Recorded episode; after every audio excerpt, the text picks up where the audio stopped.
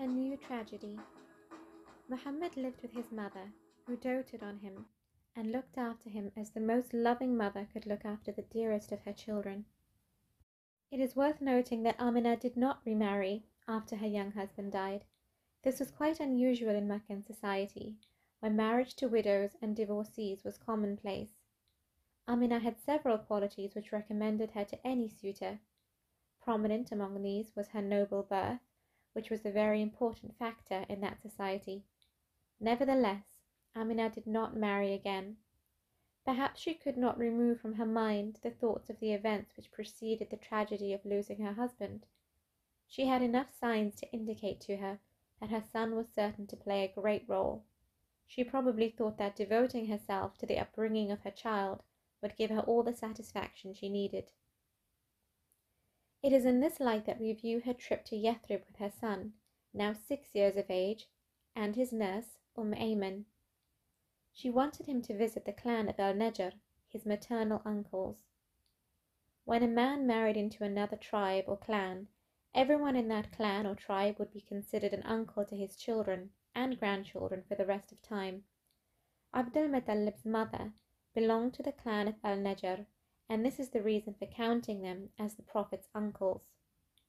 More importantly, Amina wanted her son to visit his father's grave. Perhaps she thought that it was time for him to realize that his father was buried in Yathrib, a long way from Mecca. Muhammad and his mother stayed for a month in Yathrib before starting their journey back. It was a very sad journey for the young boy. They had not travelled far before his mother fell ill. It was a quick and fatal illness. Although she had covered only a short distance from Yathrib, she could not return there, nor could she continue her journey back home. So, the six year old Muhammad was now without both of his parents.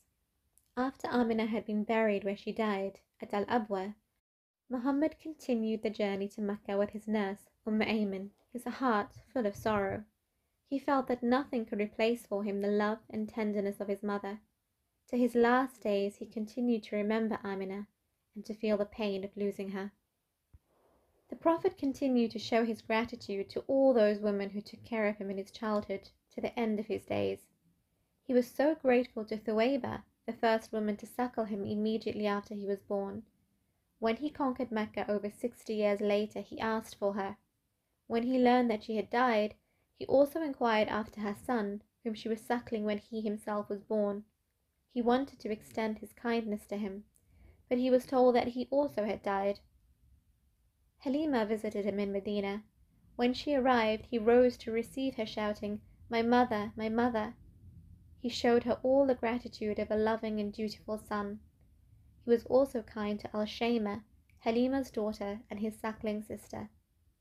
After the Battle of Hunain, in which the tribe of Hawazin was defeated, Al-Shayma was taken prisoner by the Muslim soldiers. She made her relationship with the Prophet known to them, so they took her to him. He received her well and extended extra kindness to her before sending her back to her people with honor after giving her the opportunity to stay with him. It was her choice to go back. Umm Ayman continued to be close to the Prophet for the rest of his life. He married her later to Zayd ibn Haritha, the first man to become a Muslim whom the Prophet loved more than anyone else. She gave birth to Usama, whom the Prophet loved as he loved no child besides his own. After his mother's death, Muhammad was in the care of his grandfather, Abd al-Muttalib. Umm Ayman, a slave girl whose real name was Baraka, continued to look after him. She had belonged to his father, and now she was his own. She loved him dearly, perhaps more so because she was fully aware of the fact that he had lost both his parents before his sixth birthday. Muhammad's grandfather indulged him more than was customary in Arabian society, where the emphasis was on strict discipline in the upbringing of young ones. No child was admitted to a room where his father was meeting other men. Yet Abd al-Muttalib, chief of Mecca, allowed his young grandson to sit on the couch when he was in a meeting with Meccan notables. His own children, now all grown up, remained standing, but Muhammad was allowed to sit on his grandfather's couch. If Muhammad's uncles tried to stop him, Abdul Muttalib would tell them not to do so. On one occasion he told them, Leave my child alone. He senses that he will one day acquire a kingdom. At another time, he said, he will certainly have a great future. A transfer of care. Abdul Muttalib realized that his own death would not be long in coming. The future of the orphan child was one of his most immediate concerns. He therefore called in his son Abu Talib and asked him specifically to look after Muhammad, his nephew, when he himself had died. It was good that he did so, because Abdul Muttalib died within two years of Muhammad coming into his care. It is said that Abdul Muttalib was 120 when he died, but his grandchild was only eight. Again, death snatched away a loving soul from Muhammad's life. He was extremely distressed to lose his grandfather. He felt that he had lost a man whose kindness to him could not be equalled by any other. He grieved for his loss as only a loving child could grieve when he realized that he would not be seeing his beloved one any more. Perhaps Abdul Muttalib chose to trust Muhammad to the care of Abu Talib because the latter had the same mother as Abdullah, Muhammad's father. He might also have realized that Abu Talib was the kindest and most caring of his children. This explains why Abu Talib was chosen for this task, despite the fact that he had many children of his own and was a man of little means. Many of Muhammad's other uncles were better placed to look after him from a financial point of view. Yet Abdul Muttalib chose Abu Talib and what an appropriate choice it proved to be. Abu Talib continued to look after Muhammad until he became a man. Even then, he continued to show him the love and care a father shows to his adult son. He was never slow in giving him sound advice and guidance. When Muhammad started to receive his message and convey it to people, Abu Talib supported him in the face of strong opposition from the Quraysh. He never failed him even when the pressures were too strong to bear for an old man, as Abu Talib was at the time. There was a relationship of mutual love and respect between uncle and orphan nephew. Indeed, Abu Talib loved Muhammad as much as he loved his dearest child, if not more. Again, when he was in the care of his uncle, there were signs that God's blessings were associated with the presence of Muhammad. While there was no sudden influx of riches into the house of Abu Talib, they always seemed to be enough when Muhammad was there. If dinner was served and Muhammad was not present, Abu Talib would order his children to wait for him. He had noticed that when Muhammad was eating with them, the food seemed plentiful and everybody had his fill. If he was absent, the food seemed not to be sufficient and everybody asked for more. On the whole, Muhammad's childhood was very pleasant. He radiated happiness to all around him. Hence, it was not surprising that he was loved dearly by all those close to him. We have several reports of that period in the life of Muhammad which suggest that various people recognized him as the future prophet. Many suggest that the people recognizing him tried to get him killed. The first reports speak of Halima taking Muhammad to a fortune teller to divine his future. None of these reports, however, attains a sufficient degree of authenticity to make it of any great value such things might have happened, their effect on either the boy himself or on those looking after him was limited. Nor can the story of Muhammad's encounter with the Christian monk of the town of Basra in southern Syria be of great importance. This story suggests that Muhammad clung to his uncle Abu Talib when he was about to depart on a trade journey to Syria and would not let him go without him. Abu Talib then decided to take his 12 year old nephew with him. It is said that on the way back home after finishing their business in Syria, this monk, Bahira, invited the whole caravan to a dinner. This was a marked departure from his past habit. He insisted that everybody in the party should attend. He recognized Muhammad and spoke to him, questioning him on many aspects of his life. He also recognized a mark on Muhammad's shoulder which indicated that he was to be the last prophet. When he was certain of that fact, Bahira asked Abu Talib what relation the boy was to him. When Abu Talib said that he was his son, as the Arabs considered that an uncle was in the same position as a father, Bahira said to him, He is not your son. This boy's father should not be alive. Abu Talib told him that Muhammad was his nephew and that his father had died before his birth. Bahira said, That is right. Take your nephew back to his hometown and watch him carefully. This nephew of yours is certain to have a great future. Whatever the truth about the story and the other reports to which we have referred, it is certain that they did not influence Muhammad in any way.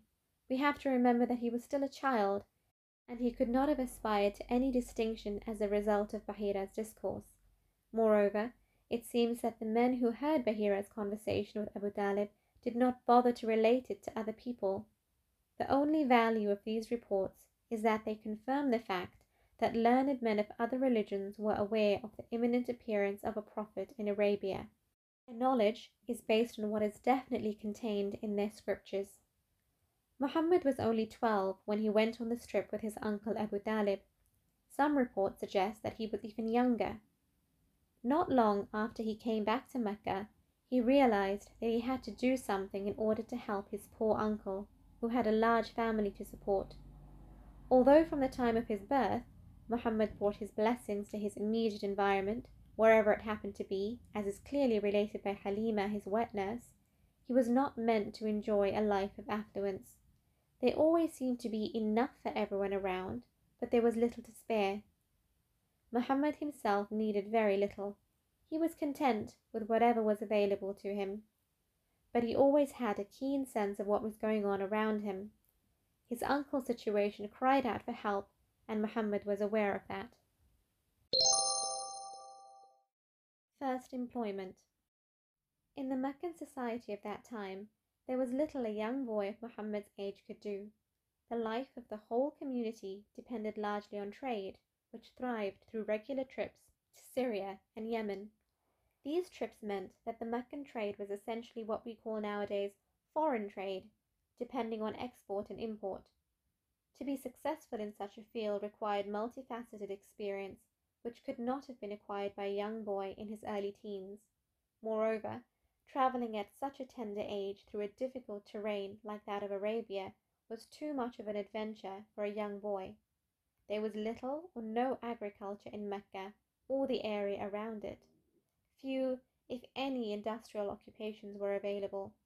The Arabs actually looked down on anyone engaged in such employment. The only occupation worthy of the Arabs of Mecca was trade. Hence, there was nothing Muhammad could do to help his uncle except to work as a shepherd. The life of a shepherd is associated with contemplation and patience. A shepherd has long periods of time when there is little for him to do except watch his animals grazing. As he sits alone, his thoughts must inevitably turn to the universe around him he thinks of its creation and its limitless expanse. He thinks how different varieties of creatures share their lives in a little corner of it, and of what lies beyond the realm of human perception. He thinks of the great variety of plants that come from the earth, each with its distinctive characteristics and widely different fruits. Yet they all come out of the same type of soil and feed on the same water. His thoughts are bound to lead him to think of the great power that controls everything in the universe. A shepherd needs patience, and as he goes about his work, he is bound to develop that quality without which he cannot really tend his sheep. Perhaps it is for these two qualities, along with less important ones, that God has chosen this type of work for his messengers and prophets. It is well known that Moses and David were given prophethood when they were actually engaged in tending sheep. The prophet was once asked whether he also tended sheep, and he answered, Yes, indeed, every prophet tended sheep at one time or another. When we think carefully about it, we are bound to conclude that prophets, who in the latter part of their lives look after human beings and shepherd them, receive their early training when they begin their practical life as shepherds. This particular occupation is a form of education. It helps the shepherd to acquire a keen sense of what is around him and develop his ability to attend to detail. He also develops another quality which is essential in his later career an ability to work consistently towards the achievement of a definite goal set in advance and to persevere with it until that goal is achieved. Muhammad was not the only boy who worked as a shepherd in Mecca. This was the job which noble families in Mecca did not despise. Other boys of similar age also tended camels and sheep. Sometimes some of them met and developed friendships. They talked about what they did at night. On many occasions, parties and social events were organized in Mecca. Boys of Muhammad's age frequented these. When they met during their long days, they talked about the fun they had at these parties. It was natural, therefore, that Muhammad should think of doing as other boys did. He is quoted by Ali ibn Abi Talib, his cousin, to have said, I never thought about taking part in what the people who lived in ignorance were organizing in the way of entertainment except on two nights. On both occasions, God protected me against evil. One night I said to one of my fellow shepherds, Would you kindly look after my sheep to give me a chance to go down to Mecca and attend a social function like other boys do? He was willing to do that. I went to Mecca. As I entered, I heard music and singing in the first house. I asked what the occasion was, and I was told that it was a wedding party. I sat down to look. Soon my head was heavy and I slept. I was awoken only next morning by the heat of the sun. I went back to my friend and reported to him what had happened. I did it again, and the same thing happened to me. I never again thought or did anything of this sort until God honored me with prophethood. In this way, Muhammad was protected by God against indulging in any form of entertainment which was unbecoming of the one who had become the last of his messengers to mankind. Other reports exist which suggest that Muhammad was protected against any moral slip from the time when he was a young boy. Certain values introduced by Islam were unheard of in the Meccan society in which he grew up, as indeed they have always been unfamiliar in societies that do not observe a strict moral code. For instance, to appear in the nude in front of people of the same sex is acceptable in most non Islamic societies. Some communities go even further. In our modern times, the naturist idea has found many supporters, and naturist clubs, which promote communal nudity, have been established in many places in Europe. This is contrary to the Islamic idea of propriety. In his youth, Muhammad was totally unaware of the Islamic values of propriety. Nevertheless, he was made to abide by them. A few years before the beginning of Quranic revelations, the Quraysh decided to repair the building of the Kaaba, which we shall discuss in more detail later on. The Prophet helped in the repair work along with many Meccans. Those who carried the stones and went to and fro took off their lower garments and put them on their shoulders as cushions in which to place the stones. Since the Arabs had no underwear at that time, those who did this were working in the nude. Only Muhammad carried the stones with his lower garment on. His uncle, Al Abbas, who was working with him, suggested to him that he should use his garment to protect his shoulder. When Muhammad did this, he fell to the ground unconscious. A moment later, he regained consciousness, searched for his garment, and tightened it around his waist. He then resumed work. A very similar report suggests that the same thing happened to him much earlier. The Prophet is quoted to have said that when he was a young boy, he was playing with boys of his own age, carrying stones from one place to another. He said, We were all undressed. We took our garments and placed them on our shoulders to put the stones on them. I was moving around with the other children when someone I did not see levelled at me a very hard punch. He said, Put on your garment. I wrapped myself with it and made it tight. I continued to carry the stones on my shoulder, but I was the only one wearing my garment. Both reports are clear examples of how essential moral values of undistorted human nature were applied to Muhammad even before he became a prophet. This was part of the education he received. Although Muhammad was not educated in a formal school or by any particular tutor, he was placed in the thick of many events which gave him a keen sense of the values which needed to be preserved in any morally healthy society. Personal education was also given to him, so that he could develop a code of behavior which made all types of frivolity alien to his nature. Such an education is far more effective and longer lasting than any formal schooling.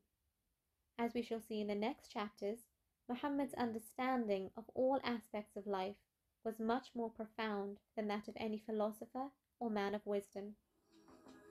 Join us next time for chapter 3 From Youth to Maturity.